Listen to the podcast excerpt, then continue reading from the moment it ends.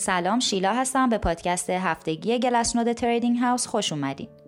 هفته پنجم از سال 2023 هم یه هفته سبز و سعودی بود به طوری که قیمت بیت کوین به سطح 23900 دلار هم رسید. حالا که ماه ژانویه تموم شده بهترین عملکرد بیت کوین از اکتبر 2021 هم ثبت شده چون از شروع سال 2023 تا به امروز 43 درصد رشد رو تجربه کرده. حالا ما تو این نسخه از پادکست گلسنود می‌خوایم به این سه موضوع بپردازیم. short squeeze های بازار آتی و بازگشت سود به معاملات، کاهش موجودی صرافی های نقدی و عبور نمودار قیمت از میانگین قیمت برداشت از صرافی ها. بعد از سال دردناک 2022 سال جدید با یه بازگشت قابل توجه روند همراه بود. مثل همیشه این جهش قیمت ها هم با چند short squeeze همراه بود که به rally قیمت شدت بیشتری داد. اگر نمی‌دونید باید بگم که short squeeze به جهش قیمتی گفته میشه که به خاطر بستن position های شورت یا همون فروش ایجاد میشه. تا به امروز 495 میلیون دلار position فروش تو بازار آتی و طی سه موج liquid شده که شدت هر موج از موج بعدی بیشتر بوده. اولین short squeeze تو اواسط ژانویه ثبت شد که trader های زیادی هم غافلگیر شدن. شدت این غافلگیری به حدی بود که سهم position های long ی که liquid شدن از کل liquid ها فقط 15 درصد بود. این بزرگترین سهم liquid position های شورت تو کل تاریخ بیت کوین بود و نشون داد که تریدرها اصلا انتظار همچین جهش قیمتی رو نداشتن. هم تو قراردادهای دائمی و هم تقویمی بازار آتی پایه سود معاملات کشنکری مثبت شده و به ترتیب به 7 ممیز 3 و 3 ممیز 3 درصد رسیده. درباره معاملات کشنکری هم باید بگم که نوعی معامله برای پوشش ریسکه و به معنای خرید تو بازار نقدی و باز کردن معاملات شورت تو بازار آتی برای پوشش ریسکه. با اینکه جو بازار آتی مثبت شده ولی حجم معاملات باز این بازار از نوامبر پارسال تا به امروز توی روند کاهشی قرار گرفته. ارزش بیت کوینی کل معاملات باز این بازار با کاهشی 36 درصدی از 650 هزار واحد حالا به 414 هزار واحد بیت کوین رسیده. البته لازم به ذکره که 40 درصد از این کاهش به خاطر فروپاشی معاملات آتی صرافی FTX بود که ارزشی حدود 95 هزار بیت کوینی داشت.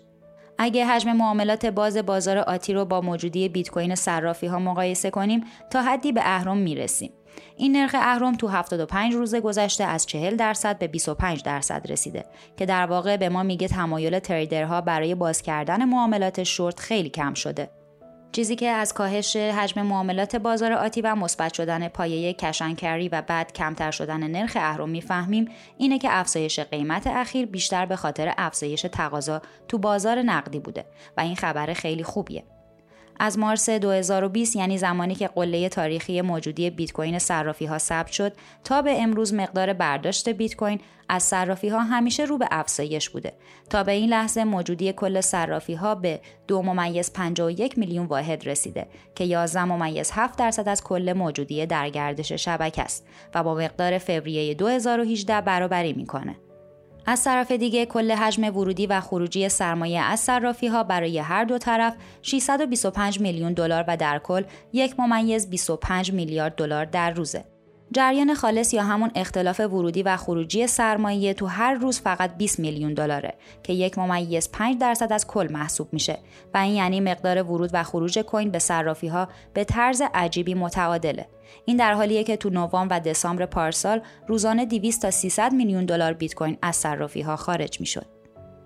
در واقع تو همین دوره بود که بیشترین میزان خروج سرمایه ماهانه از صرافی ها ثبت شد چون تو همین مدت بیشتر از 200 هزار واحد بیت کوین از صرافی ها خارج شد. نکته جالب دیگه ای که باید بررسی کنیم اینه که تو این هفته تعداد تراکنش های آنچین روزانه حدود 50 هزار تا بیشتر شده در حالی که چنین افزایشی رو توی تعداد واریز و برداشت از صرافی ها نمی‌بینیم. سهم تراکنش های مرتبط با صرافی ها در حال حاضر به 35 درصد رسیده و از می 2021 تا امروز همواره در حال کاهش بوده. این یعنی شبکه بیت کوین بیشتر داره برای نقل و انتقال ارزش تو جهان استفاده میشه. در ضمن اگه این تراکنش ها رو بر اساس اشخاص تعدیل کنیم می‌بینیم که این افزایش به خاطر مدیریت داخل کیف پول شرکت ها یا مربوط به یه شخص نبوده بلکه اقتصاد بیت کوین داره دوباره زنده میشه. البته حجم دلاری ورود و خروج سرمایه به صرافی ها تو هفته های اخیر ثابت بوده. اگرچه سهم نسبی حجم تراکنش های مربوط به صرافی ها از دو ممیز 5 به 16 درصد رسیده. این نشون دهنده افزایش قدرت بازاره چون بهمون میگه سرمایه گذارها و تریدرها فعالتر شدن. اگه نگاهی به عملکرد نهنگ ها بندازیم می‌بینیم که حجم واریز و برداشت اونا هم بیشتر شده. این گروه تو ماه ژانویه مسئول 185 تا 215 میلیون دلار واریز و برداشت سرمایه بودن که جریان خالصش 25 میلیون دلار و به سمت برداشت سرمایه بوده. تو بخش آخر هم به سراغ میانگین قیمت خرید گروه های مختلف بازار میریم. در طول روند نزولی دردناک 2022 فقط سرمایه گذارهایی که قبل از سال 2017 وارد بازار شده بودند ضررده نشدند چون با سقوط قیمت ناشی از فروپاشی FTX همه سرمایه گذارهای بعد از 2018 وارد ضرر محقق نشده شدند. اگرچه جهش قیمت هفته های اخیر باعث شد که حتی گروه سرمایه گذارهای بعد از 2019 که میانگین قیمت خرید 21800 دلاری دارن هم وارد سود بشن. جهش قیمت اخیر باعث شد که نمودار از سه میانگین قیمت مهم و کلیدی عبور کنه. یکی قیمت برداشت کلی از همه صرافی ها که تو سطح 16700 دلار قرار گرفته بود و به نوعی سطح حمایت هم محسوب می شد. و دوتای دیگه میانگین قیمت برداشت از صرافی های بایننس و کوین بیس که حوالی سطح 21000 دلار قرار داشتند.